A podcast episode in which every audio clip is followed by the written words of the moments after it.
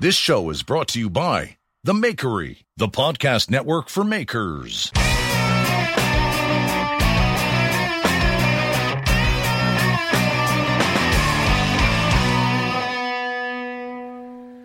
Are you ready? Yeah. All right, guys.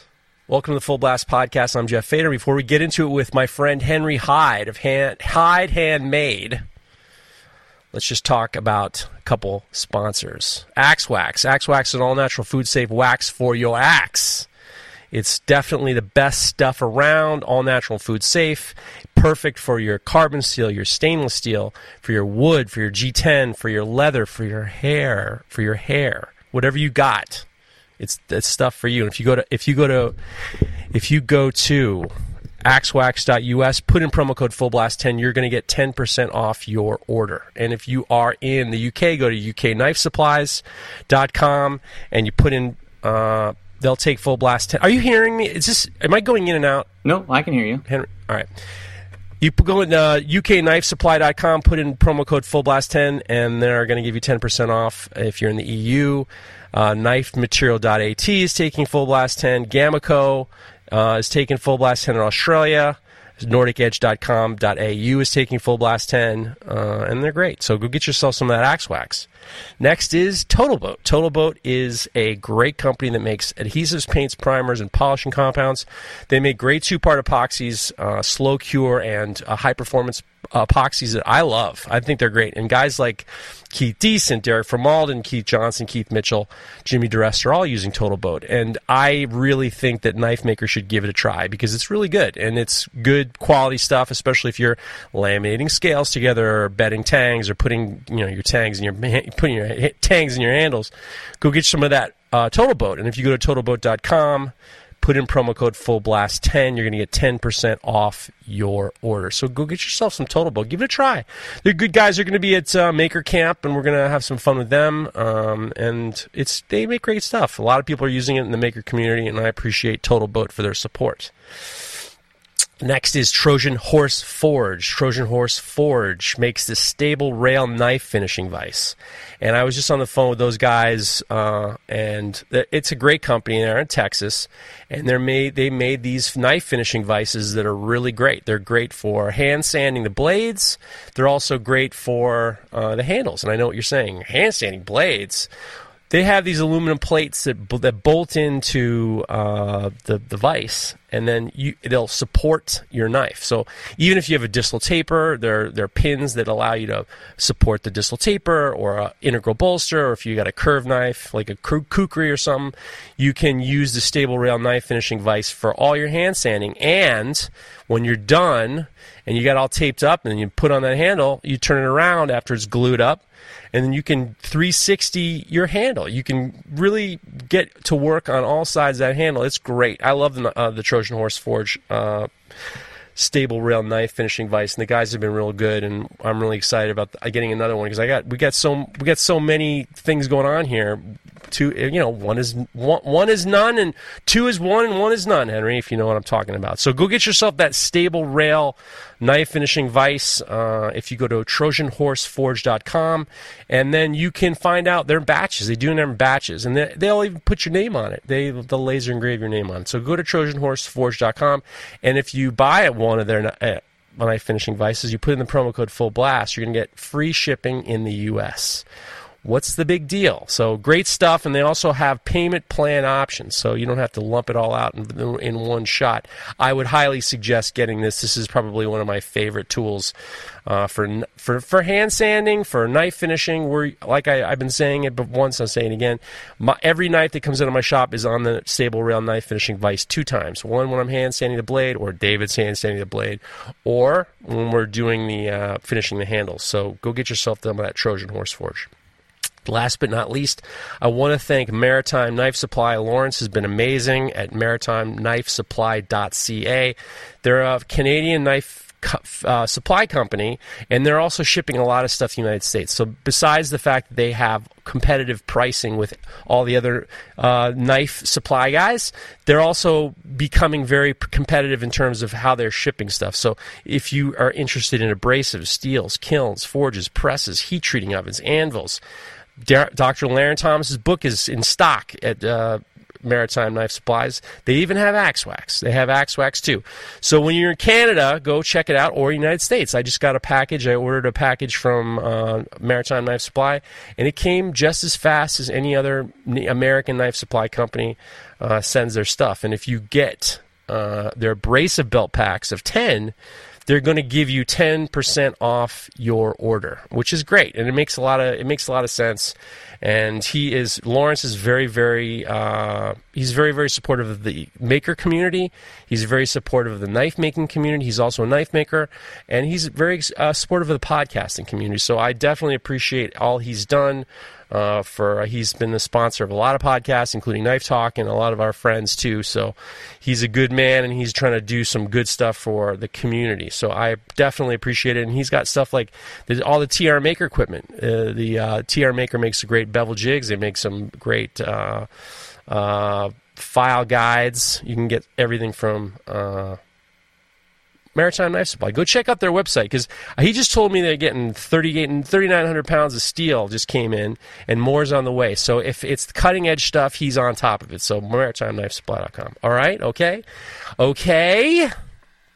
I had the pleasure of meeting my guest was six months ago or something like that. Henry Hyde is a very fascinating young man. He is out of Baltimore. He is a great knife maker, and I had a great time hanging out with him at the Center for Metal Arts.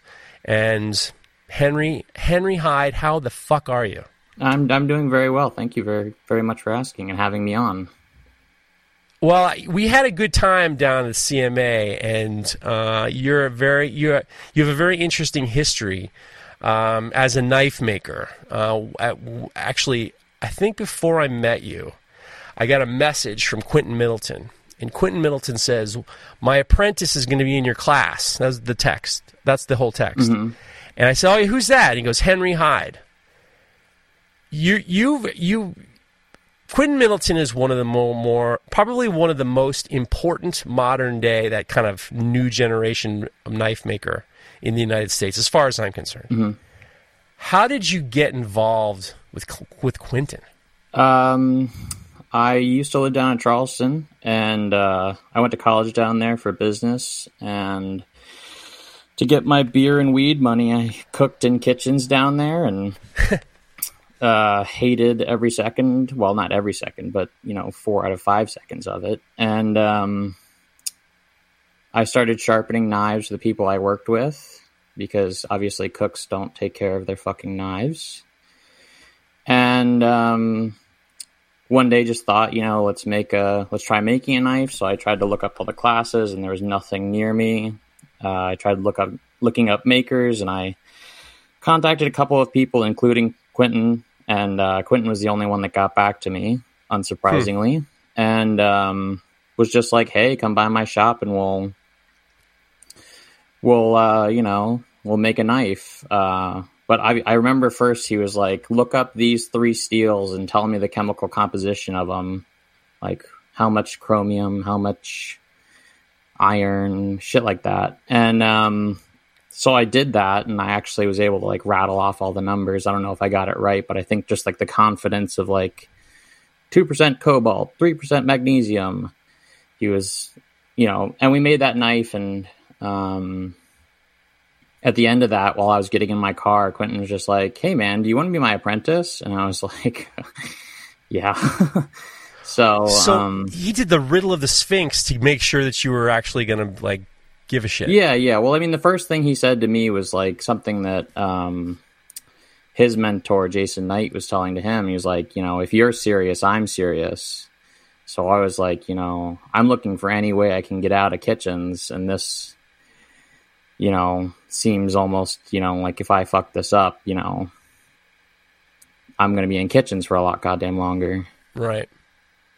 It's it's interesting because you know speaking with Quentin, uh, I guess he and I talked about almost two years ago, and I've I've talked to him a lot. I I I'm fascinated by Quentin, and I and I heard his his backstory is fascinating too because of his how he got how his he just happened to be happened to meet Jason Knight. Mm-hmm. I mean, Jason Knight he was Quentin's Quentin Middleton is working in a knife shop you know, selling like you know probably it's probably like at a I th- I'm under the impression I, I can't remember exactly. But it was like a mall knife shop or something like that.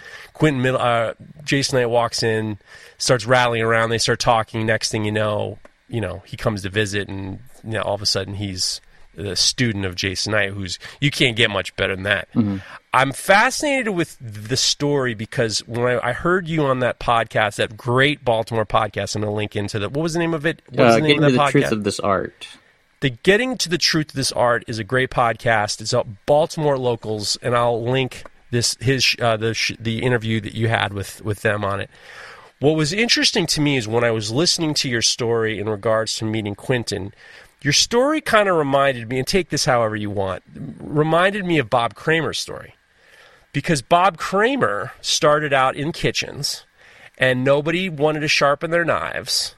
And then he was sharpening his knives. And he started out as a knife sharpener. And that's how he got into knife making. Well, I mean that's a very kind comparison to compare me to Bob Kramer. Well, that's a. I mean, that, but that's the. That's how he got his Yeah, start. yeah, yeah. I mean, that's exactly how. I mean, you can talk to most culinary guys who got involved in knife making, and that is, I think, Mert. You could kind of Mert. Mert Tansu had a little difference of a story, but it isn't. I mean, yours is kind of closer to Bob Kramer's story. So, when you started as an apprentice to Quentin, what was the first things he had you do? Uh, um, I mean, I remember almost splitting my finger down half with uh, one of his band saws because I uh, I had never I had never really worked with power tools before, um, and he had me like splitting splitting blocks into scales and then cutting those scales to the handle shape because Quentin makes a pretty like standardized product. Um, so he has his like um, he has his Echo line, so uh, we were kind of working on that and some of his other stuff. He also gets it all water jet, so he just you know slaps the handles on and grinds the the blades and everything. So um, it started with that, but um, quickly after that, you know, like two months after I started, and I was coming down just on the weekend or like during the week, and um, he had like back surgery, so he was out of the shop for Right. like six to eight months. So really, like my apprenticeship with Quentin was like over text, pretty much. I uh, quickly after I I became his apprentice, I moved um, to just outside of Charleston, and I got this little like shitty shed. I found this house like the only reason that I wanted to live there because it had a shed in the backyard, and I essentially like ripped the thing apart and then built my workshop out of that and like wired it from the house totally illegally yeah. and set the ground set the floor on fire almost killed myself with carbon monoxide poisoning. Like but i was getting started and just kind of like bringing my knife just showing my knives to quentin over text and saying he was saying like do this do that. This is right. That's wrong.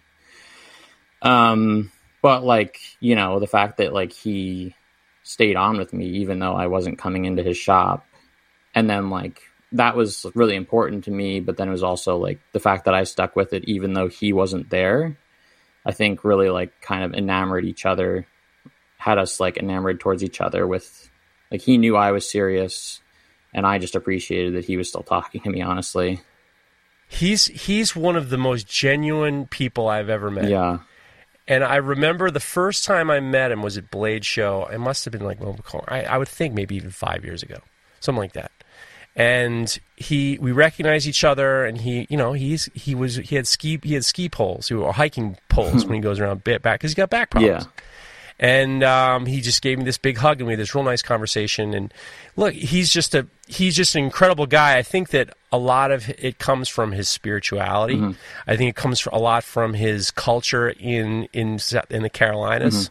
And he's just he's a, i think that he's underrated to be honest with you I agree. if you if you if you want to talk about important knife makers in the united states and if you and if Quentin Middleton's name is not in the mix, I think that you're I think it's a mistake. I think he's one of the most underrated knife makers at his level that there is. Yeah, I agree. I just think that his work ethic is just beyond I, I, anything that I can, can even aspire to. You know, he's getting out there with the with the limitations that he has with his back, and still working full days where he's standing on his feet the whole time and just like and just his spirit like he's always like happy to see you happy to Yeah. happy to help like just such a genuinely nice person how when you so i mean the other thing is i'm, I'm just out of curiosity when you're in you're in college for business Yeah.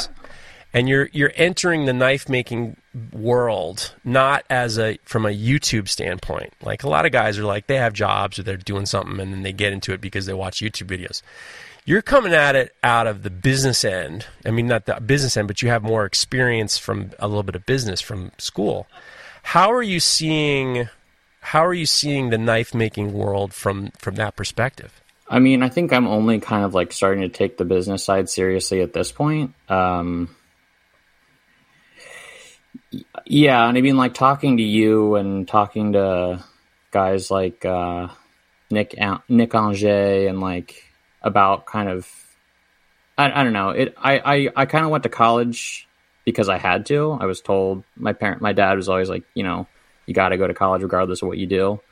Right. I was like you. I wanted to join the Marines out of high school because I grew up in a very like structureless, not structureless, but I was a you know kind of an unsupervised child, and uh, I needed that structure. And I went to college and tried NROTC and hated it and realized that it wasn't for me. That it was too much structure or the wrong kind of structure, something like that.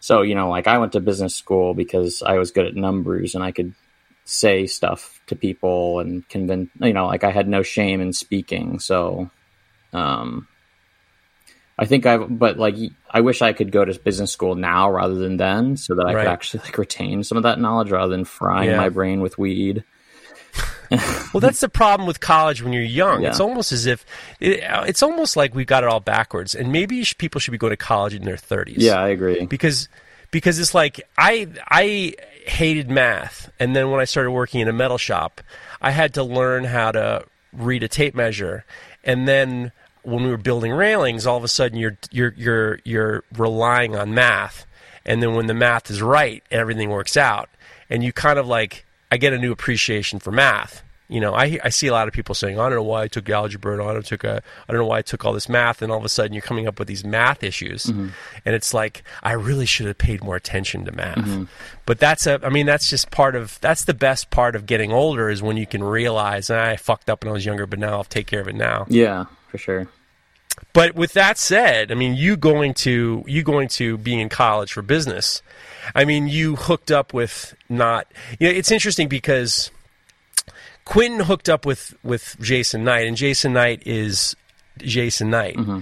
I he I don't know necessarily, and I'm speaking out of tune. I'm speaking out of turn, and this is not. This is my impression that like business wasn't really his first part of his his his Jason Knight company. Like he wants to make beautiful knives and do his thing and be on his own terms, and that's something that a lot of people can't afford to do. He can because he's just he's awesome. Mm-hmm.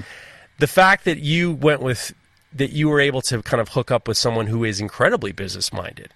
Like Quentin is probably one of the more. I, if I were to, I could list off about five guys who are like business people, really awesome business people in the knife making world, and Quentin's on it. Easy. Yeah, I agree. Easy. So when you're seeing the construction of knives, it isn't like the it isn't like the uh, it isn't like the joyous art of making knife knives. It's backfilled with the history and the economics of making business.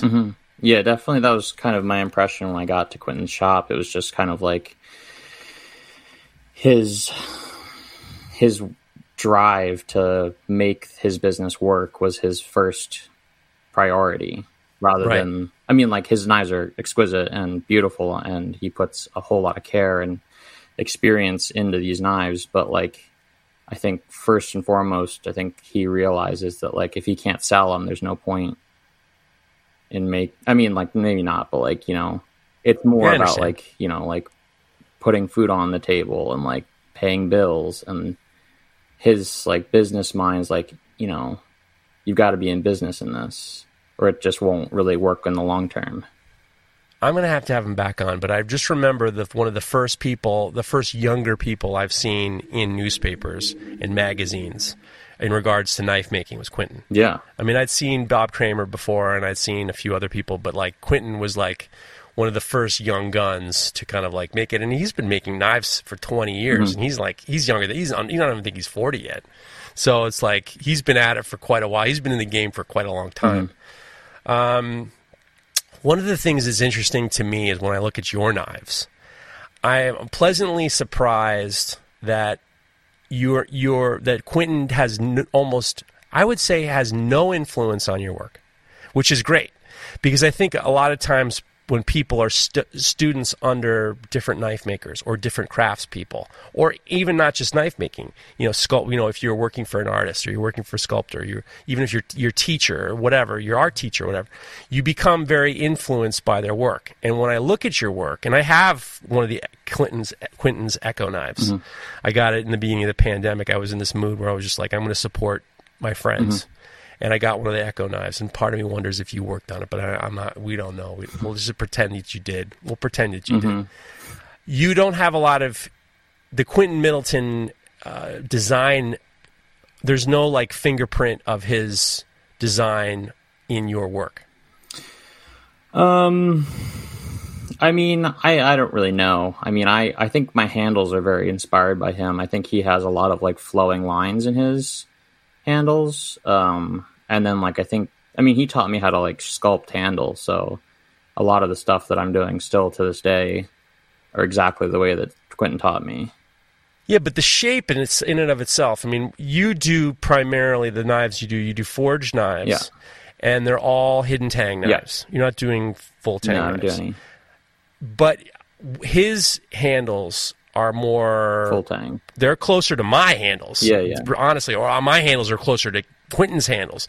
Yours have much more. Uh, they're much more subtle. But I couldn't. If like if if you put a group of people in and say who was inspired by Quentin, you, I would never have picked your work. I would. I can't see the fingerprint. Uh-huh. You know, you can see a lot of people's fingerprints on you know the David Lisch style knife, and there's other people who have you know there are these very small you know hints Yeah. hints at where where it came from but the fact that the only knife maker you ever worked for you didn't really kind of you might have learned the techniques but i mean your style is your own I appreciate that.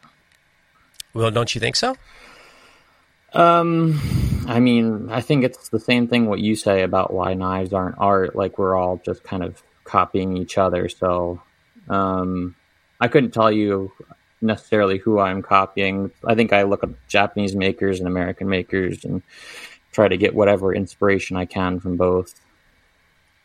the knives aren't art thing is very when i started that whole thing it was to be controversial without being like mm-hmm. we're not talking about abortion here i mean it wasn't it was the easiest controversy of all time Yeah. and my bigger problem with it is and, and it's funny because um, that was my deal for quite some time, and I know I got a lot of people angry.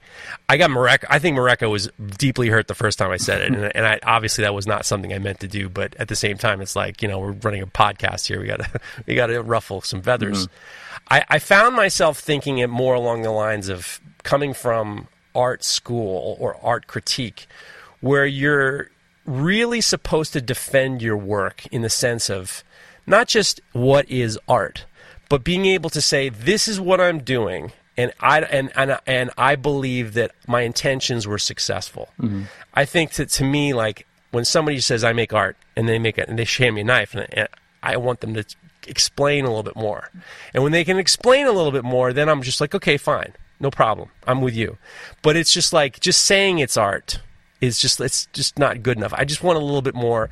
These are my these are my directions. This is my design. This is my intention. This is what I was trying to get across. And did I do it? It's up to the viewer to decide or not. You, know, you can you can say you know Duchamp you made a urinal into a art and he explained it away and people accepted it. So I'm I want I just wish I wish the interesting thing is most knife makers are not they don't they don't express themselves verbally as well as I wish they had. Sure. But you know, at the same time, my art professor, who I leaned on for years and years and years, told me my knives are art, and that blew my whole fucking story right out of the water. so, so when when you growing up, you grew up in in Baltimore? I grew up in Central Maryland, Howard County area, and I also grew up kind of like on the bay, kind of like going between the two because I had family in the whole area. So we kind of would. I went to school in Central Maryland, and then I spent a lot of more, a lot more of like my non-school time down on the bay, kind of like just north of Annapolis. What was it like growing up in, in? I know we know a few knife makers. I mean, Matt Stagmer lives in. I think he lives a few blocks. I think he lives like ten minutes from Camden Yards. I think. I think he told me that. But what was it like growing up in Maryland? Um, boring. I don't know. Um, Really? Yeah, I mean, like, not really. I feel like Maryland's like we're kind of like in the middle of the beltway between, you know, like DC and kind of feel like trapped by all the like 95 and uh, when I went to college, I just wanted to get out of the state just because it's a small state, and you know, I Yeah. living in the center of it. You know, you visit around, and I know a lot of people stayed and a lot of people left, and I don't know. When you leave Maryland, you get like this crazy Maryland pride, where like everything is Old Bay, everything you wear has the Maryland flag on it, like Right. you know, um, and uh, yeah, I mean, it was fine, I guess. Well, it's it's I, I've talked about this a lot because um, back to we you and I were talking off air about Jeff trauma. I growing up in New York City, I had you know my my dad and his wife really wanted nothing to do with me, and my mother was kind of gone. Mm-hmm. So I was referred to as a latchkey kid. Yeah.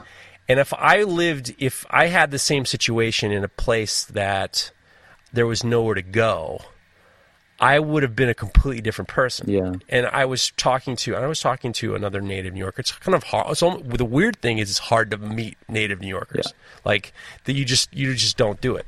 But when you do, you realize that, especially growing up in the '80s and the '90s, I was ra- New York was like a, f- a foster parent to me, mm-hmm. and I don't think that I would have been the person that I am if I didn't have the place that I lived and so easy to get around. I didn't have to have a car. I mean, I didn't get a driver's license until I was in college because when you live in New York, you don't need a driver's license. And so, I mean, that was crazy. I didn't get a driver's license until I was 21, which is crazy. Yeah. But in most people, like most people get at 16. Oh, what the fuck do I need a driver's license for? I'm not driving anywhere. And um, I did drive illegally, but I mean, but uh, but I wasn't like it just didn't really cross my mind. Didn't even think I didn't even think I needed a driver's license until I realized I needed it for ID and stuff. I think that what's interesting is is where you are has such a huge relationship to who you're going to be in the sense of it sounds to me as if you were ready to go to college. What what made you want to go to the Carolinas? North Carolina, South, South Carolina, Carolina. Um, South Carolina. Well, I was also a latchkey kid. In, from when I was in sixth grade, I think I started walking home every day because my mom owned her own business, so she worked, worked late, and my dad worked in the D.C. area, so he also had to tr- commute two hours each way. Um, so you know, stuff like that, family trauma, etc. Um, I just wanted to get as far away from it, I guess, as possible. Yeah. And yeah, being a latchkey kid in rural Maryland is like walking Brutal. home. Um, I don't know. Yeah, not a lot to do. So kind of the opposite. You sit at home and do nothing. I got fat as a kid, and that's probably why. Um, um, so moving down to South Carolina, I mean, like, um, my dad sails a lot, so obviously Charleston's a port city, so it's a good stopping place. And uh, he was like, you know, you can apply to any college you want as long as you apply to the College of Charleston, which is where I went. And uh, Is that where he went? no, no, no. Um, he just liked it because he had a friend down there, so he'd go visit them, and he was like, "Oh, there's beautiful women coming out of the woodworks." And um, I had really no direction wanting to go into college. I just, you know, I uh, was kind of just like, you know, I have to go to college, so I might as well go somewhere that's nice. So, you know, it's like, you know, I can, I looked at schools up in Ohio. I looked at um, Denison um, and went in like March and it was like 35 degrees and Yeah. You know, I imagine like, you know, you get blackout drunk as a student there and you like pass out in the wrong spot and you freeze to death. It's pretty bad in Ohio. College in Ohio is pretty bad. So yeah, like and then, you know, going Cold, down, yeah. going down to Charleston, it was like, you know, my spring break, it was like 80 degrees, you know. I know, you know, like I was taking final exams in flip flops, like during right before Christmas break, and it was like, can't ask for anything better. No. Well, it's interesting because I there's such an interesting there's such a, gr- a great history of Charleston in the in the food scene. Mm-hmm. And I just wonder how you got involved with deciding to work in restaurants. Was it just because you just needed to make a couple bucks? or- No, that's a kind of a long story. Um, ooh. I started uh, taking Chinese classes, Mandarin Chinese, in ninth grade because I was taking French and couldn't speak a lick of it after five years of taking it. And Chinese, um, just kind of like clicked with me. I guess it made sense. Uh, there's no conjugation. There's no like past tense and future tense. It's all just like you add a word for it. So that's actually what I went to Chinese. I went to biz, I went to school for international business with a minor in Asian studies, just because I was good at math and I could do the numbers on like a profit and loss sheet, you know, stuff like that. I thought you were going to say on it. and I you thought know, you were going to like, say you like an- business. You know, like if I can speak Chinese really well, I might as well do business because that's kind of what Chinese China was known for at the time. And now, I thought you were going to say that you're good at with an abacus. That that would have been and that um, was awesome with an abacus. So yeah, and then I was taking Chinese and uh, traveling in China because uh, I had uh, I was an international business major, so you have to have a uh, internship, and I just was like, I might as well intern in China, so I went and lived in Beijing for two months, Wow. and uh, realized that I fucking hate working in an office because it was just like watching watching a clock on the wall all day long until I got to leave. But the best part of the day was, you know, like the food that I was coming into contact with for the first time. Or, well, technically, I've traveled to China five times, but and that was like Huh. the fourth time. But in the, I was on my own at that time, so I was like living in Beijing by myself, getting around, speaking Chinese, um, eating all this food, all the foods that like the food truck scene in China and like the restaurant scene was just amazing. And I was like, you know, I'd love to have some of this back at home because it's, I mean, like Charleston's no New York City, there's no Chinatown or anything like that, but there's an amazing food scene. So, like, you know, uh, I was like, I might as well start working in restaurants if I want to, like, kind of start exploring this because this is what interests me. So I started working in restaurants. I started shucking oysters for my first job, uh, and then moved around because I got fired a bunch because I was a shitty employee. and um, then I got into knives. So back it up a little bit. What was it like? What was it like the first time you went to China? First time I went to China was in 2011, so I was uh, 16. Um, and it's changed a lot since the first time and the last time I went, which was 2017, I think. And, um, you know, going from rural Maryland to Beijing with a population of 28 million, I think, Jesus. was it's it's a huge culture shock and then like you know um biggest city i've ever been to i mean i've been i've been all over china i've been from beijing to hong kong and then like from the east coast all the way over to xinjiang province which is like the border of pakistan i was like 15 miles from the border of pakistan um it's insane it's a whole different world How is your how at the time when you're 16? How is your Chinese? terrible um Okay, how, wh- when did your Chinese get to the point where you started to kind of enjoy enjoy it? I mean, like I was just not a very good student in because I mean, like I had undiagnosed ADHD, and um, I really only you know latched on to things that interest me. So it was Chinese and sculpture class, um, and uh, I mean, like I knew I was good because I was catching on to it faster than people around me. Um, which was a nice feeling. So it kind of like I stuck with it. So I stuck with it for seven years, and by the time I was in college, I was conversationally fluent. Did you feel like there was a, an opportunity for you to go there and to live for a while? Yeah, I mean, like if I had wanted to work in offices for the rest of my life, yeah, I probably could have done it. But like the problem was, is also my sophomore year of college. Like the first month I got into sophomore year, I got a dog, so it was like kind of shooting myself in the foot for working abroad, you know. Right. Do you still speak Chinese or? Um, I can. Or Mandarin? It's not as I'm rusty on it now, but I still I still can think. I can still like you know come up with things. I can still kind of speak and stumble my way through it. And if I studied, I could pick it all back up. so, in your mind, when you started to go in the restaurant pathway, did you think that you wanted to own a restaurant? Yeah, yeah. I thought I wanted to open up my own kind of like. I mean, I think that the conversation in restaurants has changed now. Like, and it's like you know that would have been. I think now would have been maybe a little bit problematic with like cultural appropriation and Right. You know, cooking a cuisine that wasn't mine. Although I was trying to do it like respectfully and but still.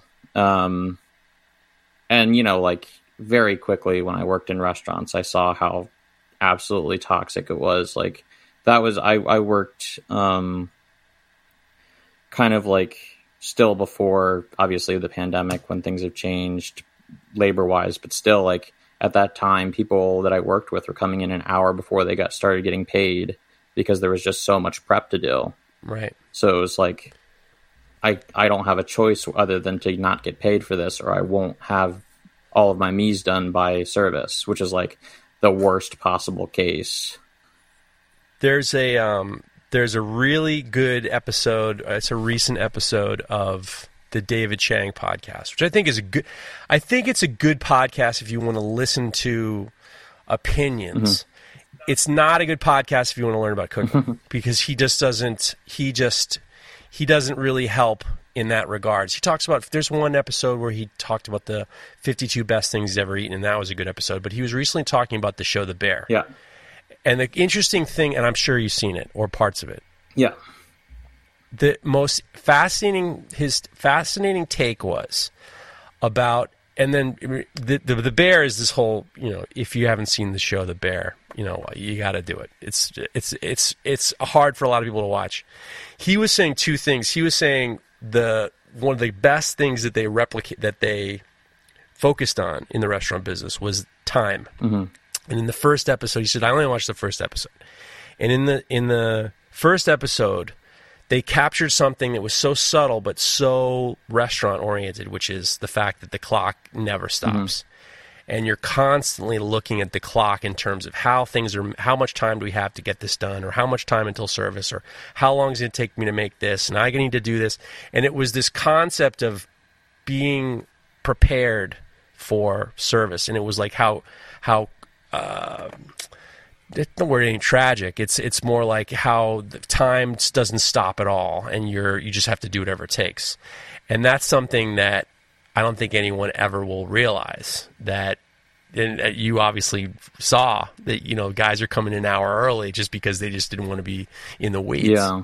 And I mean like I was watching it and getting like that like that sense of dread, that anxiety Yeah. like peripherally. Like through through the show I was feeling that anxiety that you feel at like at at five fifteen. The doors open at five thirty and you're like, Oh fuck.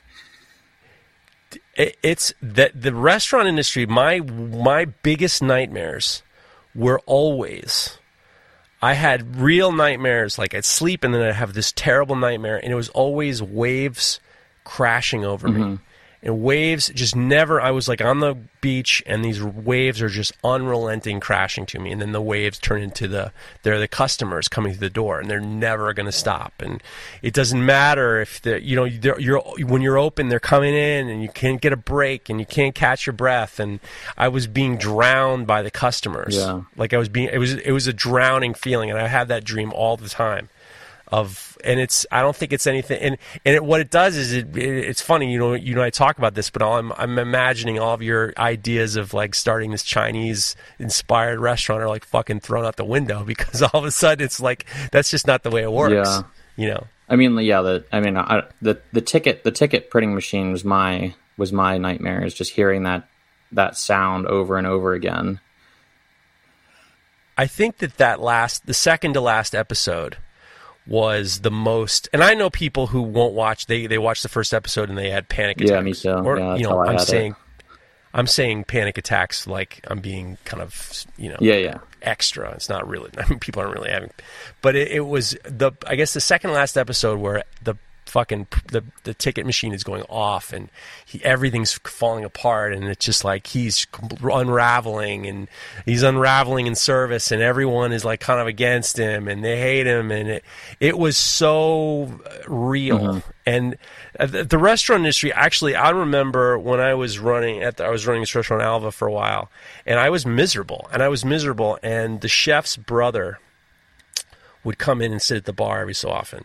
And I didn't really I didn't really know him very well and I just knew him as the chef's brother and he was and I was so um, uh, you know, it was hard for me to sit down and be friendly to anybody because I was just so there were so many things I had to do. It was just, it was out my face was outwardly under you know not I was not putting on an act. I was like I was miserable because there were so many things that needed to be done in the restaurant.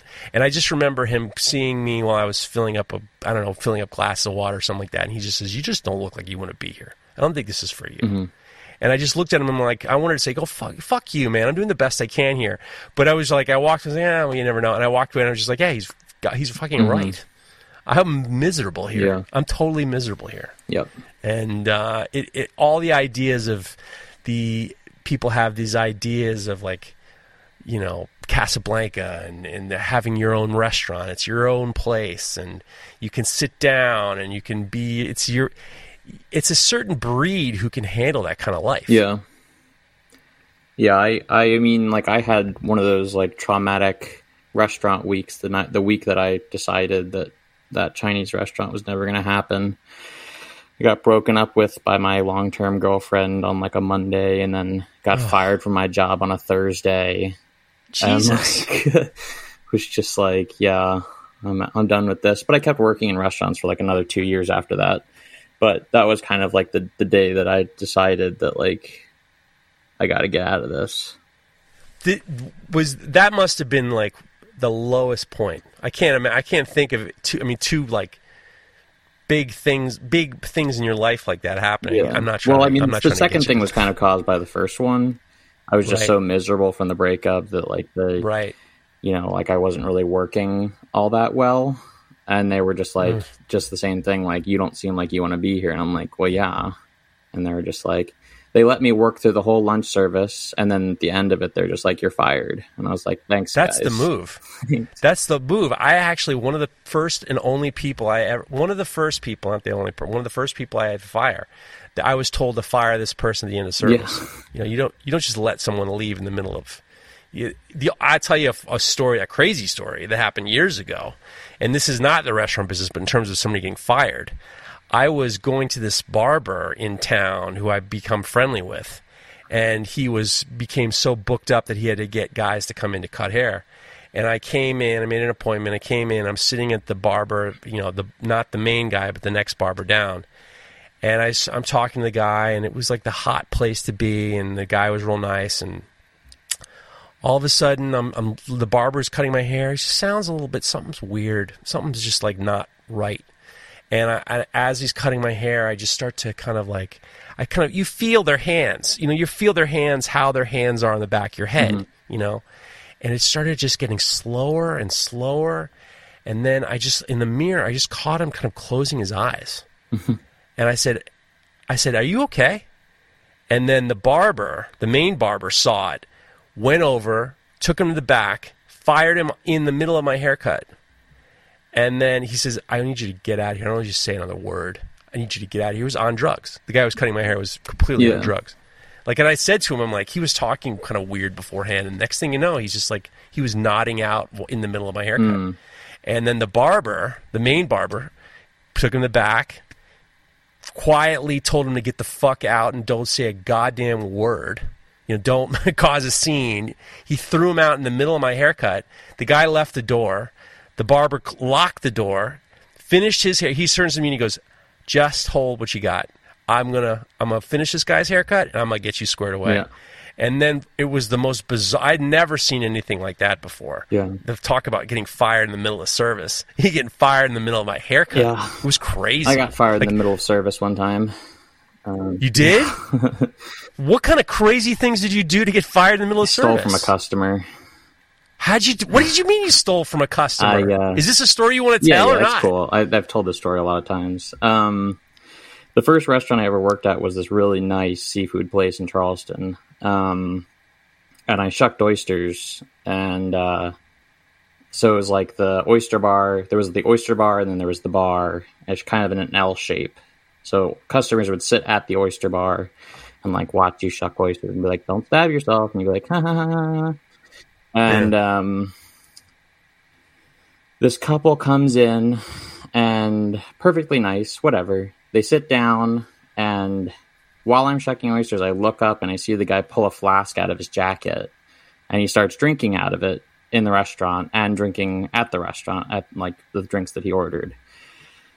Uh, about like 45 minutes to an hour later, the guy is fucking shit faced and he reaches around the glass that's like the sneeze guard for the oysters and puts his flask in the ice to like keep it cool. Ugh, And um, so he's so drunk that he forgets his flask there. And this is like maybe like three months into working in restaurants for the first time ever. So like I tell everyone around me that this guy's done this and he leaves without the flask. So like I'm like, what should I do? And everybody working at the restaurant was had been there for a much longer time than I had, and they were like, "Oh, you should steal it. Fuck this guy." I don't know if it's And- okay. Everybody, even the sous chef, was like, "Steal it. Fuck this guy. He's never coming back. He won't know where he left it. He's so drunk he won't remember." So I steal it. I didn't even want the flask or the liquor. It was the principle of the thing. Um, right. and because you know I'd felt disrespected, whatever, fuck it. Um, come come to think, and then like the next day was a Friday, so it was like a busy day too.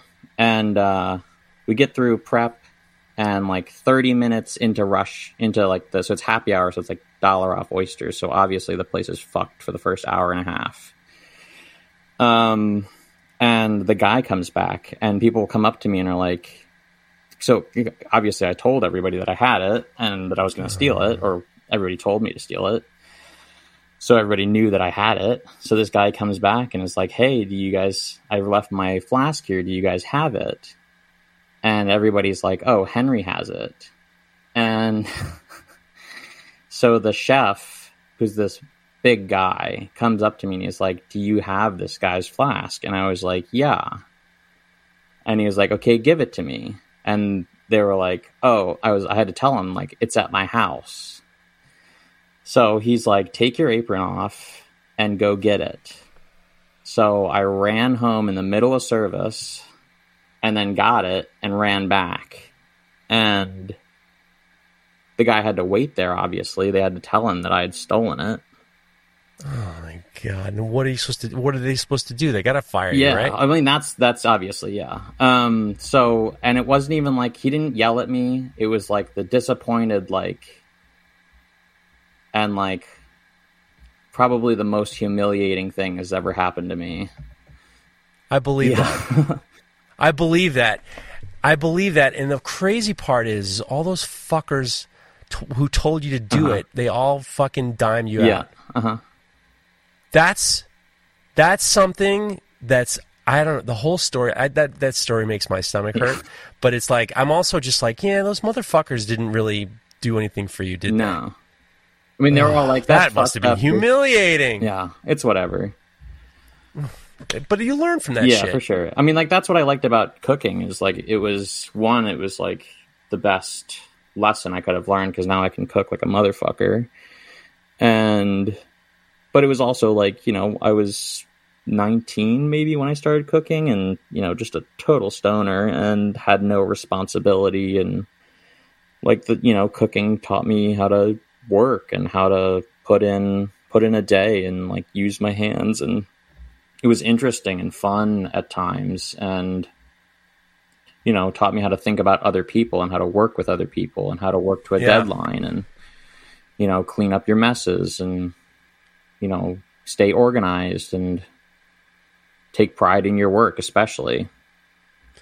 So it really had a huge impact, even though there were some traumatic moments. sure. It had some huge, huge impact on you as a night. Yeah, definitely. And I mean, like, it, it's kind of like taught me who I want to be and what kind of jobs I wanted to have because I loved working with my hands. Like, there was nothing worse to me than sitting in an office and filling out a spreadsheet Right. all day long. Like, there was no, at the end of the day, like, you know, I'm just filling out spreadsheets. Whereas, like, at least at, at least at the restaurant job, people would come up to us at the end of the night of their meal and they'd just be like, that was the best meal I've had, yada, yada.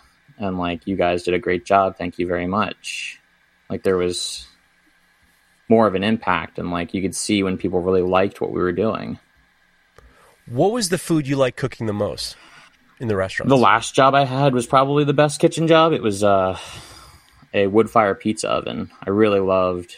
I think that's like I hated working on the lot on the uh, like saute just because Yeah. it was like you know two of this, one of this, three of that, four of this, and then incoming you've got like three of those, four of those, and you got to keep track of all that. Whereas like pizza, it was like pizza, pizza, pizza, pizza. right. So it was like, you know, and then like getting to work with the pizza because it was really nice dough. It was like 72 hour proof dough, like three days to make the dough. So it was really nice. And like the wood fire oven was really nice. And I was working with my friend, uh, Evan Go Evan Godreau, who's just, who's, I think a private chef now, but he was one of my friends I had worked with earlier. And, you know, it was just like working with people I liked and and I really loved working with the pizza oven because it was like the heat of it and like constantly like it was just exciting the whole time because like you can't let the pizza sit for a second too long it'll burn. Right.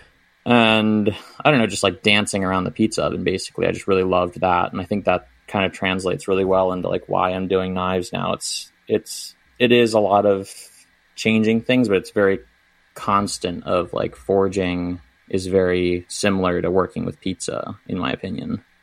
How would you t- how would you describe that? what working with pizza or forging Well, no, just making that transition. I mean, how do you see the the similarities? I mean, I do believe that like baking and Damascus are very similar. yeah i think it's like, even um Nick Nick Anger talked about that on the podcast, and he was like heat treating wheat. That's what he called. it. Yeah, yeah. Um, uh, I thought it was like you know a repetitive task that you like you're constantly trying to improve, even though you're doing the same thing over and over again. Like the um, what is the shokunins like Jiro and all those sushi dudes who are doing the same Yeah. same cut and stuff like that. And you're trying to make that perfect pizza and like constantly seeing that if you practice or take your time or do this or that or the more you do it, the better the pizzas get. That's an unsung important movie for creative people. Yeah. I think Jiro Dreams of Sushi is I'm I made my kid watch it and it's interesting because you know I think about you think about that concept of the shokunin mm-hmm. which is it's more along the lines of that just that re- repetition is not bad.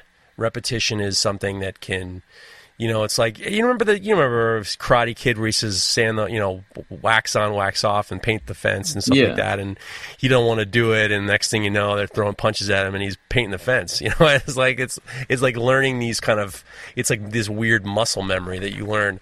I I'm fascinated by the fact that there are not as many culinary knife makers who have real experience cooking and I and I try to back this off because I think a lot of people get nervous because they say you need to go to culinary school or you need to have this you know this particular pedigree.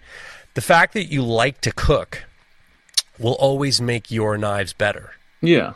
Yeah. How did what were the first knives that you made were what were the first types of knives It's always been kitchen knives for me. From the beginning. How did you? Yeah. What were you basing you? What were you basing your kitchen knives off of? you need some. You need some sort of basis. Yeah, I mean, obviously, like I started by copying Quentin as much as I could, and then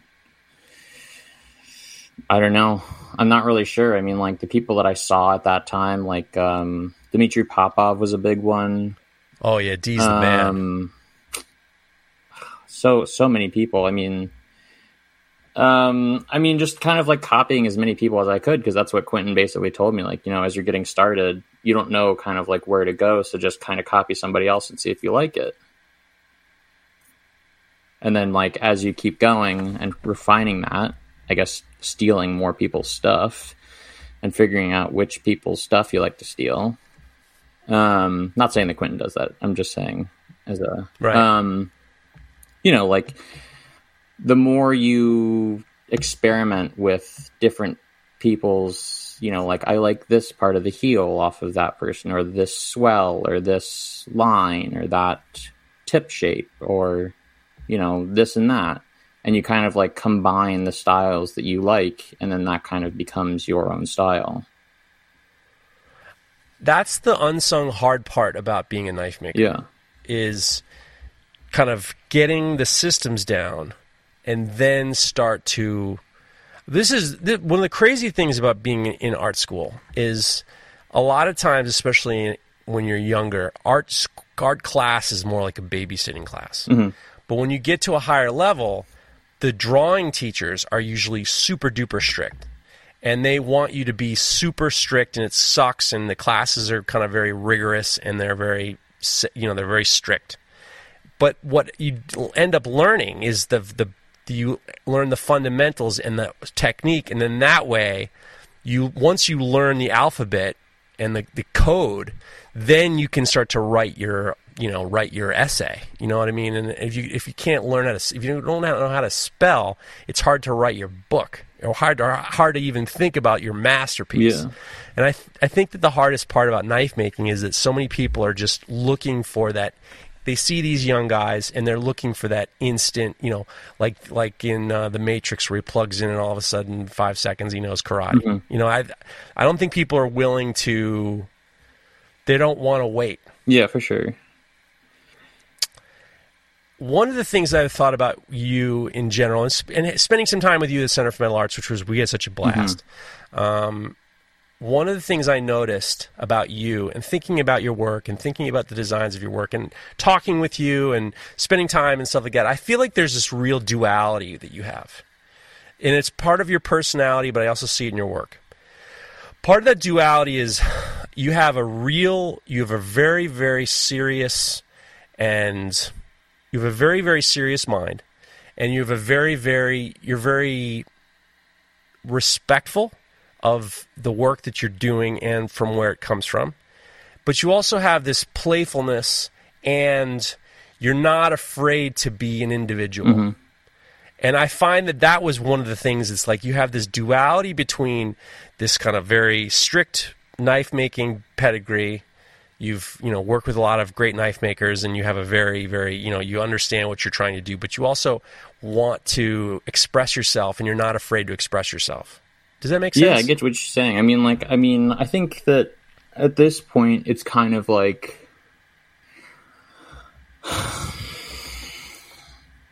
I'm almost in it for a grudge, you know? Like, I'm. Yeah.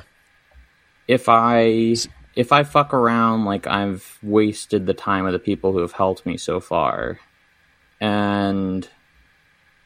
Like, I want to respect, especially, like, Quentin's time and like the amount of effort that he like you know he takes time then that in the end that like it ends up costing you um so like the investment that he's made in me and then i think that like the being the individual i think is more of like uh i think i'm doing that more of like a uh refusing to follow dis- directions more Right. That's this. That's the duality. Yeah. I, I feel that tension with Yeah. you because even when we were making the uh, the friction folders, you had an idea. Like in my mind, I'm thinking, all right, let's. I wanted to make. I want to make sure everyone gets across the finish Yeah. line. Like that's my job. My my opinion as a teacher is. An instructor, whatever, is get everybody across the finish line, and I and and, it, and I, what I was so amazed that you had a very you had your knife was very ambitious, mm-hmm. frankly, to the point where you had the blade and then you had the tab, and then you said, "Hey, well, let's. I want to make a curve in the tab, and I want to pop a hole in the handle, and I want to make it work. You think it'll work?" And I'm looking at you like, I don't know, man. I never done that before, and I was really like, I appreciated the fact that you were so willing to try to make it happen. But it was like it showed me your individual quality. Meanwhile, you when we start to forge, you're pulling out your gear and you're striking with authority. Like I saw how you were hitting, and I'm just like, all right, this motherfucker's been around an anvil before. Like there was a real like, uh, there was a confidence in what you were doing that I was just like, uh, he wants to put a curve in the tab and he wants to drop a hole in there. He, he- I bet he can do it. So I, I just saw this real duality with the way that you are and the way that you you want to be too, which I appreciate. Thanks. And I see that in your knives too. Because it isn't just, they're not just Japanese inspired wa handles with a forged textured face. You do kind of go from, you have created your own style with your handles and the shapes of the handles and the blades in themselves that you wouldn't just say, all right, this is, you know, if you didn't have your name on it and you didn't have your face on it, you wouldn't just say, oh, this is some Japanese guy who's selling stuff. Like there is definitely, you have your own it's that duality mm-hmm. i feel like you that strong duality that you live with and you're funny and you you know you're, you're quiet but you like you don't have these like moments of like you know i don't know if it's gallows humor but it's your your your ability to kind of like you know make little jokes at inappropriate times i which i appreciate very Thanks, much Yeah. Yeah, I think like a lot of my uh a lot of my style comes to like thankfully I had a lot of people help me. Um I have a blacksmithing mentor here in Baltimore named Nick Iries and um he is a um structural he's a you know artistic blacksmith. He makes gates and railings and crosses and large scale things. So um, he taught me how to forge and everything like that. Before I was just a um, stock removal guy, so I started as a stock removal guy and then moved over to forging when I moved here. Um, and I think like a lot of the things he said to me is like, you know, you want to show the way that he approached it was to me was more like, you know, show the amount of work that you've put into it by forging it. And that's why I keep like my necks really thick because I start with quarter inch steel. yeah Um, and that like I've been trying to get that down for a while, and I think I'm I'm starting to kind of like find where I want to be with it, um, with like the aggressive taper out of the handle, like the way that like Catcheside or um, Alexander Bezos does his knives, and some other people like that, you know. And then you know you are you are local you are a local boy. You everything is you're trying to get in, as involved in baltimore as possible. One of the things that i kind of wanted to circle back around to in in um, in Char- the charleston area is that what interests me about the fact that you're very you know dutiful to you being from baltimore using local wood and being very mindful about baltimore is when you were in charleston the food scene in Charleston is fascinating because it's it's got an incredible history that is not really taught. I mean, at least when I was in school, it wasn't really taught that much. And it was the idea of you know about the Carolina mm-hmm. rice. The Carolina rice was not strictly a native to America thing. Mm-hmm. There were these you know enslaved people brought over from the gold co- from the Gold mm-hmm. Coast and they became the Gullah people. They were the Gullah and the Geechee mm-hmm. people, which is the same same uh, culture that Quentin comes from. Mm-hmm. And these were people who were had major rice. T- these were major rice Cultivators, scientists. They were like it wasn't just workers. These were like massive scientists who had incredible minds for the the cultivation of mm-hmm. rice. And that whole Gullah Geechee corridor, uh, corridor down the down that the Carolinas is such a rich history that was you know that it, one of the other things about Quentin that's so fascinating and so how rich his history is to the Charleston area. It's just you can't not be mindful of it. Yeah. And I wonder if you felt that when you were down there that that kind of responsibleness to local history and stuff. Um, yeah, I mean, obviously, Quentin makes that definitely apparent through his work. He has a lot of pride in his family history and kind of like what it means to be a Southern man. is very important to him. And that's kind of why I wanted to. I mean, well, the reason why I moved out of Charleston was partially, you know, environmental, you know, with like having to evacuate the city three times a year because of hurricanes. Um, right. And then, like, also, you know, being from Maryland, even though, like, you'd consider it the South, but, like, down there, I was you know, I, I lived there for six years and I was still a Yankee. So it was like, right. Okay, well, this is going to continue forever. Um, and you know, like I had been telling people, you know, you can't just say like, "Oh, I'm from Central Maryland." They're like, "Where's that?" So it's always like I lived between Baltimore and Annapolis. So sometimes I'd tell people Annapolis, and they'd say, "Where's that?" So you just tell them both Baltimore. And I figured, you know, I've been telling people that I'm from the Baltimore area for long enough that I might as well just you know, like live there and actually experience what it's like to be from Baltimore. And I knew that like Baltimore is a very, it's a very industrious city. Obviously, the history of Baltimore is um, manufacturing and shipping, and there's plenty of infrastructure for what I want to do. I wanted, obviously, I started knife making in a 12 by 12 plywood shed that would cut, catch on fire every time I dropped a knife. So I wanted a production space where I could actually like not worry about setting myself on fire constantly. And I also knew that Baltimore is very serious about local you know, I think that Baltimore has a certain reputation for being what it is in most people's mind from the major news outlets, but like I think that that has given us a very underdog kind of mentality so yeah. I think there's a lot of more appreciation for things that are from here, and uh, you know the arts and crafts scene here is pretty incredible and very very self supportive. Two of my two of my close friends went to school for art in, in Baltimore. MICA? No, this guy Matt, Matt Mike, Arnold. MICA, the the school. Uh, maybe. Maybe it might have been Mike. Actually, I was actually getting ready for this podcast. I was at a pool party with these guys from actually three people from Baltimore, and I said to them like, "All right, give me some Baltimore hmm. stuff." Mm. And then they are like, "Ah, well, everything's everything uses Old Bay," mm-hmm. but that was the only thing.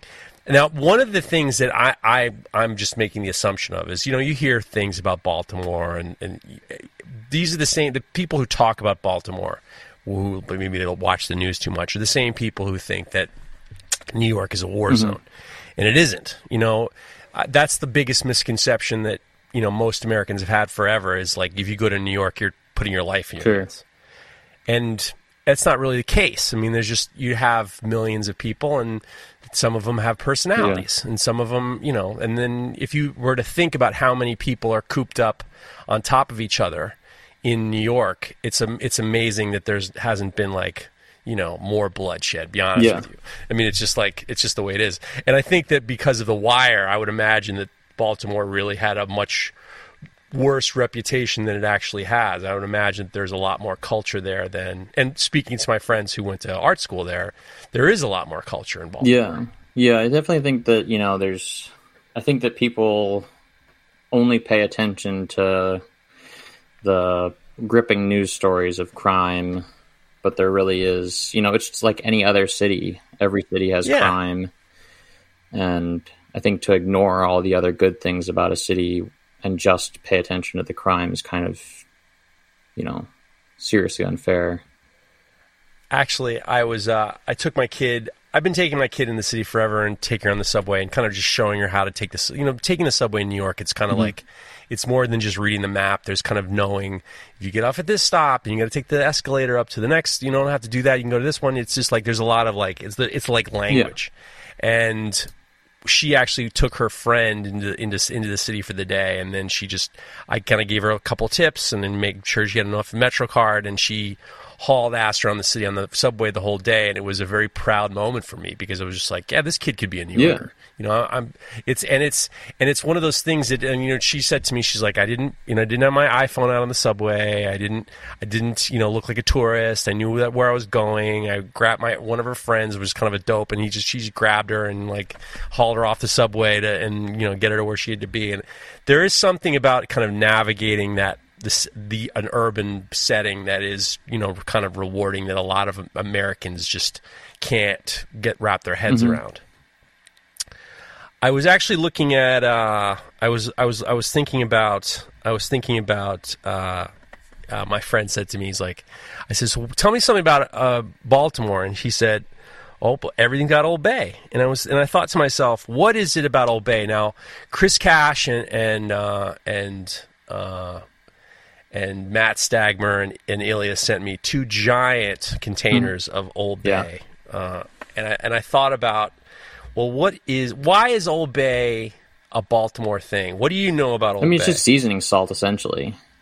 I mean, every every yeah. city has a seasoning salt. You know, you got Zatarain's down in New Orleans, and although I don't want to, I don't want to offend any of the New Orleans if there's another seasoning salt, but it's essentially just a seasoning salt that people have taken into a cult personality. But it's but it, it, it there is no other there is no other regional seasoning as ubiquitous yeah. in to seafood mm-hmm. to seafood as Old Bay. I mean, there isn't. I mean, you can go you can go anywhere in the United States and they have Old Bay in the Yeah, yeah, for sure. In the and they're not even in the spice area. Like if you go to the seafood yeah. area, they usually all of them got the mm-hmm. Old Bay.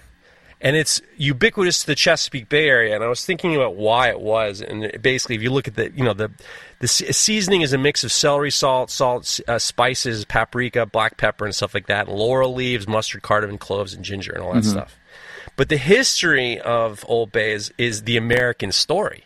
So Old Bay seasoning is named after the Old Bay Line, a passenger ship that uh, that uh, plied with the water from the Chesapeake Bay from uh, Baltimore to Norfolk, Virginia. Mm-hmm. In 1939, a Jewish German immigrant named Gustav Braun started the Baltimore Spice Company.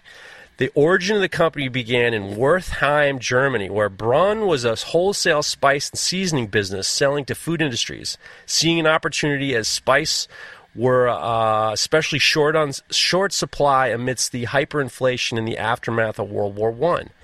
Due to the rising anti-Semitism as the Nazi Party rose to power, the company moved to Frankfurt, Germany. However, the night of November 9th, 1938, a massive pogrom against Jews known as Kristallnacht uh, led Braun to being arrested by the Nazi soldiers and sent to Buchenwald concentration camp. According to Braun's son, Gustav's wife paid a large sum of money to a lawyer for him to be released, and as they had already applied and received American visas, were able to escape with their two children in New York City and later Baltimore, Maryland, where the Brunn family there uh, having uh, brought a small spice grinder. Brunn founded the Baltimore Spice Company and produced delicious brand shrimp, and crab seasoning, later named Old Bay. It's actually pretty interesting because in another article, in another article, it's currently owned by McCormick. That's the reason why it's mm-hmm. everywhere. Mm-hmm. By the way, um, it had a, the yellow container.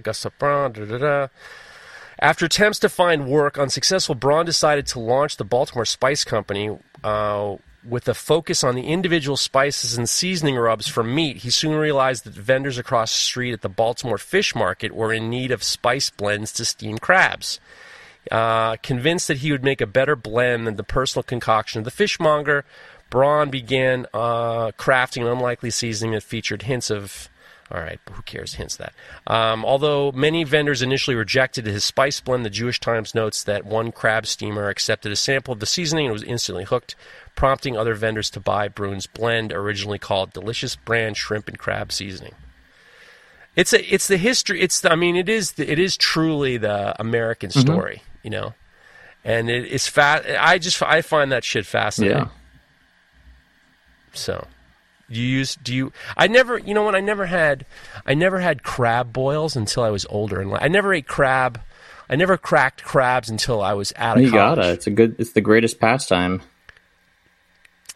I uh, my my my neighbor, my good friend and neighbor, had his parents had had a house on the Jersey Shore, and they would put a trap out. They were on the water. They'd put a trap out, and then they would every day they open the trap, and then they you know, throw out the small ones and the blue crabs. Mm-hmm. And the father said to me, he says, he says, "You've never had crabs like this before." I'm like, "No, I never had. I never. My dad never had us had. We never had fried chicken, and we never had mm-hmm. crabs." Mm-hmm. And he and and the, the, my friend's father says to me, "Well, you're going to get sick of them before you get filled up," mm-hmm. and that seemed to be the case. Really? I mean, it's so much It's work. so much work, but you know, you're having conversation, you're having beers, you got corn on the cob, maybe some hush puppies. Right. Just like the nice, you sit outside on a summer day with a, a newspaper on the table. There's nothing better. Do you do it often? Was that Do you do it often? every summer? Yeah, Do you have a place you go, or you just do it like yourself? whenever I'm or- with family or my girlfriend's family. and then they you do it as a Yeah. family. That's that's so nice. Yeah. That sounds like so much more fun. Because I always assume you just go to a restaurant. You can, yeah. You also do that.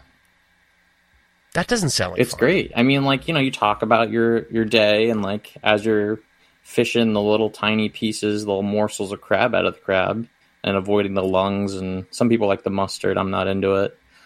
You know, The mustard, that's like the yeah, guts. it's like the the gut fluid. right, right, Um, right. You know, it's just like reminds me of childhood, just sitting there. You know, sitting at the table and.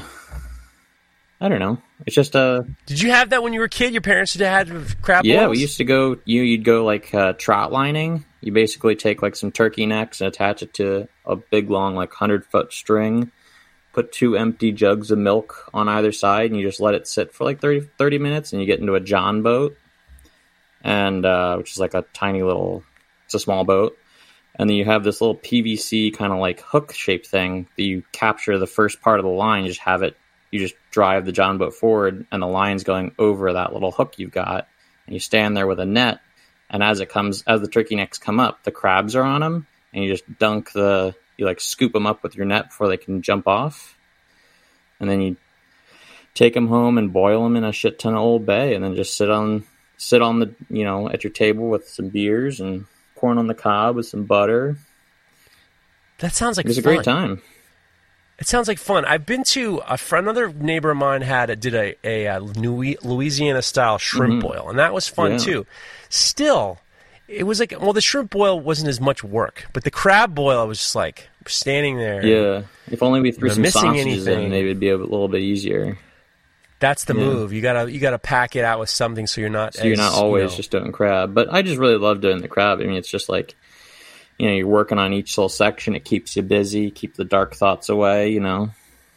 keep the dark thoughts away. The dark thoughts of like having like a actually, you know what? Speaking of that, is um, there's actually a great episode of Ugly Delicious on Netflix that I really really liked, and it was all about the uh, the Viet Cajun Yeah. crawfish. That was a fascinating thing because it, when we're talking in terms of like talking about uh, appropriation, it's an interesting concept. When we're talking about food appropriation. That's something I wanted to get back. yeah, I think it's, I mean, like this area is great too because we've got such a great uh, Asian population here. You know, you can get all kinds of, you can get that, the Viet Cajun, you can get hot pot, Korean barbecue, all kinds of stuff like that here. The Viet Cajun is interesting because it's like a it's like a riff on the concept of the New Orleans style uh, crawfish Yeah. boil, but instead of boiling, making you know you make your giant pot and you fill it with whatever spices and Cajun spe- spices and stuff like that, and then you boil them in the water. They're boiling the crawfish and then st- and then tossing them in sauce, which gets you a different it's a different it's almost like instead of just like boiling it in the water which david chang says it doesn't really impart Yeah. flavor to the meat you're actually you're saucing it all and then that's is a kind of more of an interesting Yeah, flavor. yeah. but it was that concept of you know we were talking you were talking before about cultural appropriation i mean that was something that was especially back in the day and even not that far there's so many of these you know chefs who are you know who are incredible uh, you know uh, fans of certain cuisines that they really didn't have a, a, a relationship to and it was the question of is it appropriate or not to, to do that you know, uh, there's that famous chef in in Chicago who had some problems. He was, um, what was his name? He did the Mexican food for a long time. Tell you know talking no. about? No, there's this famous Mexican. There's this famous chef who was doing. He had a place called Topolobampo, Hmm. and he it was um, Rick Bayless. Rick Bayless. This is who it is. So back in when I was younger and watching Food Network and stuff like that, Rick Bayless was the food the food face of Mexican hmm. cuisine in the United States. He was explaining how to. He did his own show, and he was using the correct. He spoke Spanish, and he was doing the correct, you know, all the correct regional foods of Mexico and stuff like that. And there was this huge backlash after t- a long time saying like, you know, who are you to be doing this kind of food? Yeah. You know, it's and it was it was an interesting concept that a lot of a lot of restaurant people are now really kind of trying to be thoughtful in regards to. Yeah, to. it's like you know know? making a profit off of somebody else's culture. That was the Yeah. issue. That was the issue of like in terms of in terms of how do we see ourselves and just because we like it doesn't mean you know I know someone who wanted to open up like a you know a taco restaurant and they're you know they they might you know they're from Brooklyn or mm-hmm. something like that or it's not really it's not really their avenue but they know that the tacos will do well. There are thing there are people who and is it right or wrong? And it makes me wonder about that might be one of the main reasons why when it comes to knife making I really don't use I don't really use terminology that I don't understand yeah. because I almost I almost feel like I almost feel like it's it's really it's insincere in my regards and I'm just using words that I don't really have any relationship to or understand. Like I don't say I'm going to make a couple nakiris today and a couple of you know whatever this that and the other thing is because I just don't. Back in the day when my old man came back from World War II, he brought back what he referred to as a Gurkha knife, a Gurkha knife, and it was a, and I never heard of the word kukri. Mm-hmm. And I was even saying on Knife Talk, I was calling it a, cook, a cookery or whatever the hell they call it. I just said, my old man used to call it a Gurkha knife. And they're like, no, no, that's not the right cor- correct pronunciation. And, and it's a it's a kookery. And I'm like, all right, well, I don't know enough about it. And it got to the point where I was just like, I ain't even going to make one. So, Yeah, I mean, I get that, and I definitely see some people mislabeling some things, but um, and possibly I've done it, but I try to be, you know, I I do pay attention more to like what it should do and what it should look like, maybe, and if it doesn't look like that, I'll just call it a chef knife or a slicer or this or that. Well, how is cooking and your experience informed? And you're, you know, you were you've lived abroad. How do you think that has informed you as a knife maker? Ooh, um, I'm, I don't know about living abroad. I mean, like, I definitely had a lot more interest in in Chinese chef knives, and I still do. Um, uh, I mean, like cooking, I definitely got like more of like the being a fan of the tool as a user of the tool every day. So, like, I guess more of a practical relationship with the tool that I'm making. Um, you know, just being a fan of the thing that I'm making, I guess. Yeah. But it's also because you use Yeah. it.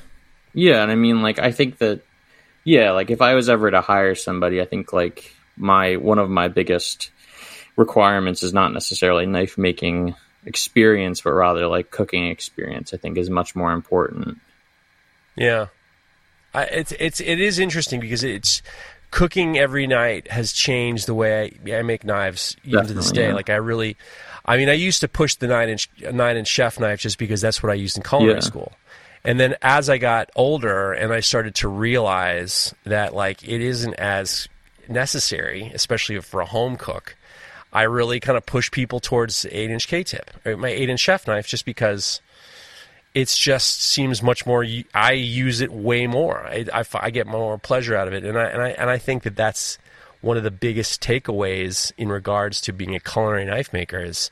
uh, You don't have to be the best chef. You don't have to be, you know, the best chef in the world, but you got to like to cook. And then once you like to cook, then you know what you like. Yeah, and I think like you know, I I can pick up a knife and know whether it's balanced right, and and that comes from cooking experience and not necessarily knife making. What do you like in it? What do you look for in a knife? Um, In your knife, what do you look for that you impart in your knives?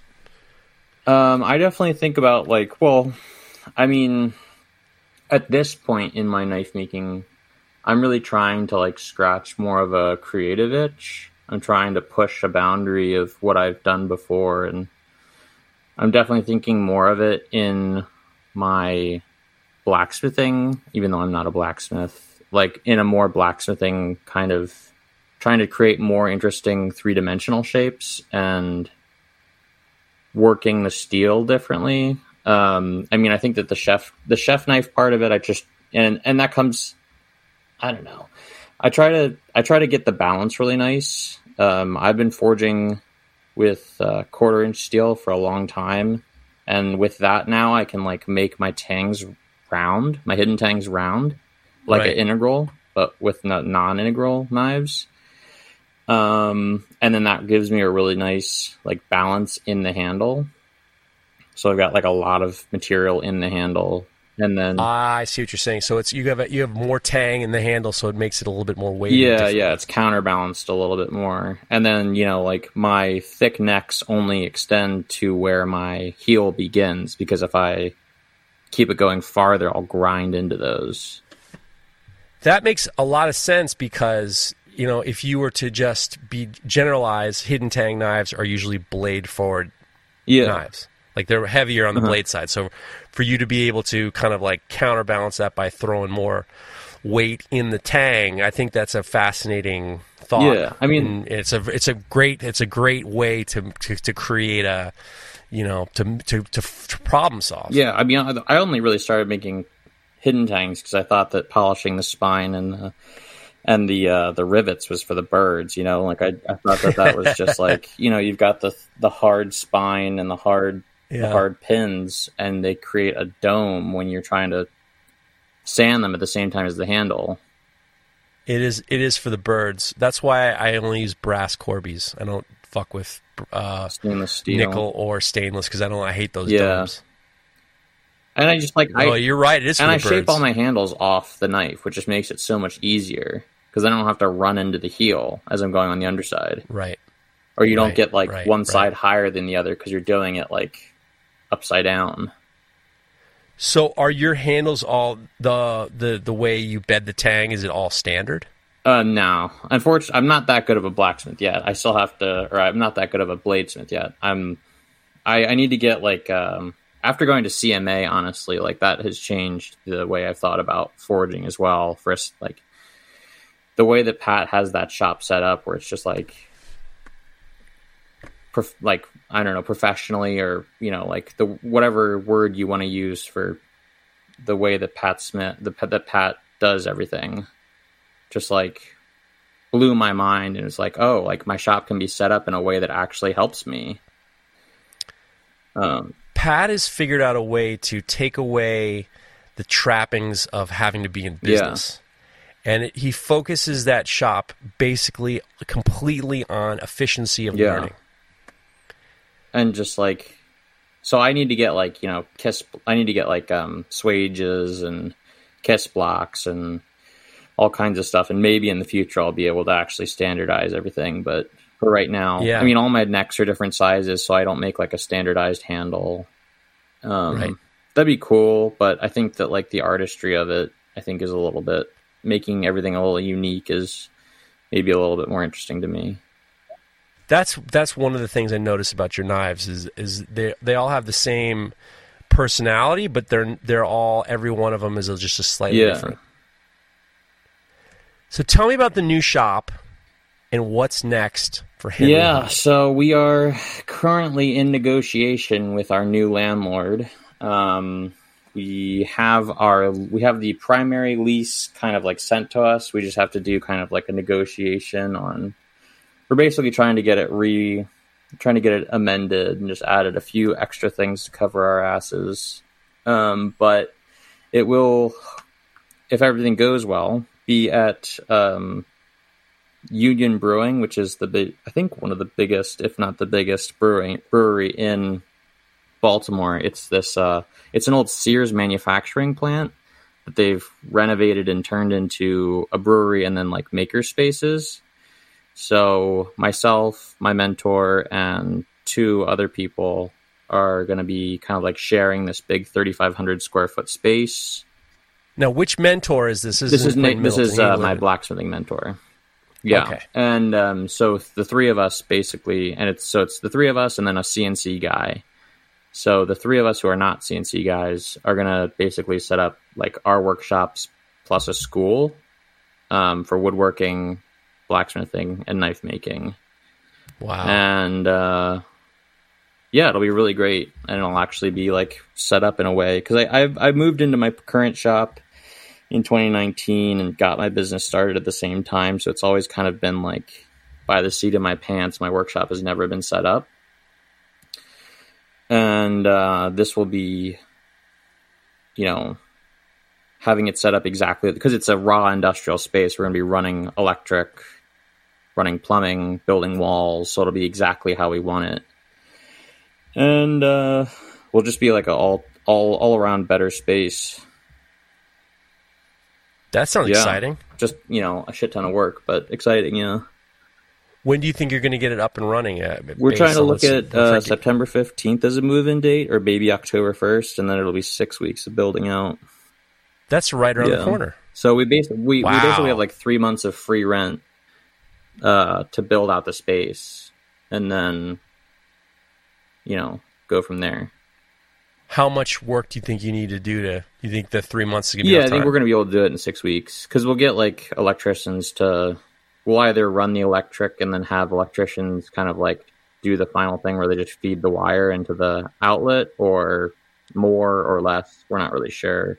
And building Right. walls, we got to build like you know because there's there's like an ice cream shop and a distillery and a music studio and a climbing gym in the same building. So we have to like keep the noise of the power hammers down and um, make like a grinding room and a clean room and stuff like that. Um, you know that power hammer is going to knock some of those kids off the climbing well, wall? yeah, I've, I've I'm I've got a Clay Spencer and then I'm getting a uh, I think it's like a 50 kg Stenko. Um, Wow. So yeah, we're doing a little move up in the going from my ramshackle Clay Spencer that like blows itself apart every year. Do you find that you have like pieces falling off yours all, all the time? I have a tire hammer that a couple pieces fell off, and I went into total panic Yeah. mode. But the reason why I liked having a tire hammer was I felt like every part I could fix myself. Yeah, yeah, yeah. I also built That was I also built mine, and uh, but it was like uh, a class where it was like fourteen of us, and they're basically like, okay, who can weld here? And like, was that at Clay Spencer's place? no, that was at Virginia Institute of Blacksmithing down in Waynesboro, Virginia.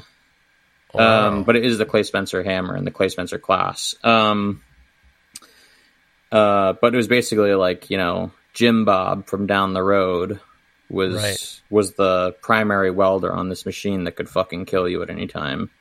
So I've had Who can weld is not what you want to hear in the beginning yeah, of the class. especially with welding. I have I've had I had the top die of my power hammer fly off halfway ha- while I was forging, and it Oh, threw yeah. the thing like a baseball one foot away from my shoulder. I don't even want to talk about the things that have happened. My power hammer, my tire hammer, parts have fallen off that should not have fallen off, and cursing has ensued. and but, yeah, you no, know, they're telling you like, yeah, if this spring comes out, it could kill you, and you're like, great, it's right Yeah. at eye level. right? yeah, that's something I'm so I have to build a cage for that spring. Yeah. I, I, but I'm always like look in between heats. I'm always looking. I'm always greasing. I'm always kind of giving the once overs. I have marks on where everything's supposed to be sitting, and yeah, blacksmithing and forging is not for the. I mean, faint Yeah. of heart. Does yours ever I mean, shock it's you? Like shit happen. Mine no, thank me. God. Whenever, Oh, that's sometimes I get. I think that one of the current lines on the on the little light switch that turns it on is either loose or it's like friction from the thing going. But every once in a while, I'll brush up against it, and it will shock the shit out of me. The only thing that shocks me is on one of my grinders, I have a, uh, I have a, um, like a Pyrex dish, a Pyrex plate on the on the platen, and if I have the if I have a Scotch Brite pad Oh, yeah. on there, Scotch Brite wheel on there, uh, Scotch Brite belt on there, while I'm on that that uh, that I fucking get, I, I can see the electricity. Yeah. Like you know, if you get close enough, you can see the sparks Yeah. shooting off. It kind of scares the shit out of me. But you know, that's life. This life is a as a as a Mm-hmm. knife maker, I guess. Henry Hyde, Han, Hy, Henry Hyde, Hyde handmade. Is Hyde handmade knives or Hyde handmade? have handmade knives, but the my Instagram handle is hide handmade. I wear your shirt with Thank pride. You. gave me the shirt. I wear it. I love it. I love your shirt. I'm very happy that you came on the podcast. It was a really a pleasure to meet you. I hate the fact that you lost. Well, your your friction folder's gone. I'm gonna have to do something. No, I'm. I'm gonna make. I'm gonna. I got those Baltimore tokens. I got the Baltimore City tokens. I'm gonna make. I'm gonna make one out of some Damascus that me and Quentin made together. Nice. That sounds great. Well, you told me that it, it fell out of your pocket or something like that. So I'm, I'm going to keep my eyes open when I go down to Johnstown next week, and I'm going to put the word out to Go to go down Keep to your- Pizza, Pizza Deli Six Pack and see if they've seen it. yeah, it's probably like in someone in the river, most likely. If you I mean, I just might no take the, I just might take the folding class next year again if you're if that's the one you're teaching. I'm gonna be. I'm only gonna teach the. I'm only gonna teach the friction folder class at the Center for Metal Arts, which I'm actually going down this Friday. This day, the day that this comes out is I'm on my way to Johnstown, PA. I'm gonna be down at the Center for Metal Arts, and I will be doing it again. You're gonna have to keep your eye open for the Center for Metal Arts when they open up. We do it two times a year. I'm only doing it at CMA. I'm not doing it anywhere else. Um, and I'm actually next week. I'm gonna have Pat. I'm gonna have Pat Well, it's on an honor to be. talk about. It's an honor to be before Pat and, and just on in general. Well- I've been listening for a long time. Long time listener. Long time listener, first time caller. It was a pleasure meeting you, and I appreciate your support. And you've always been such a supportive guy, and I and I'm I'm fascinated by your journey, and, and I just wish you nothing but the best. You know, I remember the first time I saw you. It was at um, the night before we went to the class. I went to that brewery downtown, and I was just sitting at the bar, and I see this like tired mass come by me.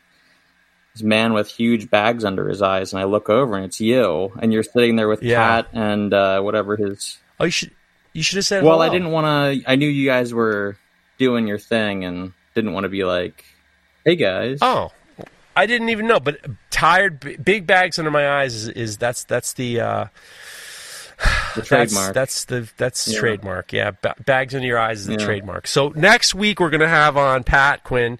We're going to talk about the the uh, Cambria Iron Conference, which is on September seventeenth, ladies and gentlemen. If you if this is your last chance, you got a week.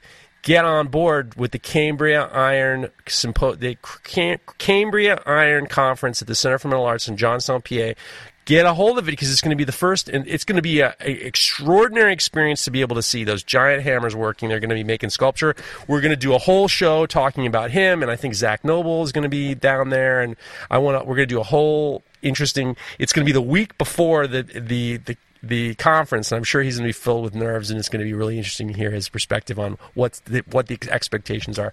But I cannot thank you enough, Henry, for being here. Thank you for being flexible with your time. I know you're a busy guy, and uh, we wish you nothing but the best. Guys, go follow Henry. It's Hide Handmade on Instagram.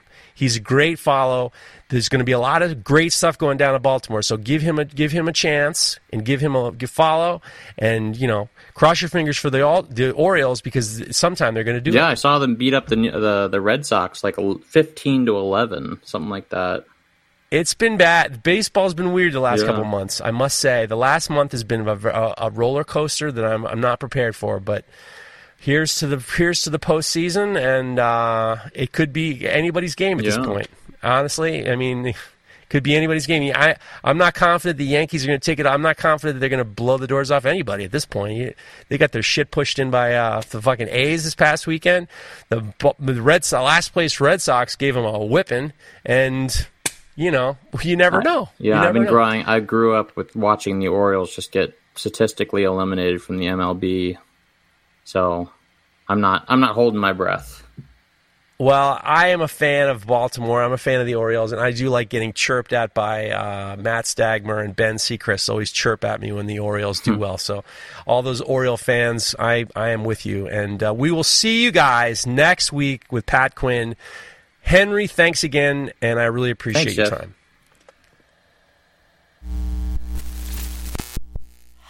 This show is brought to you by The Makery, the podcast network for makers.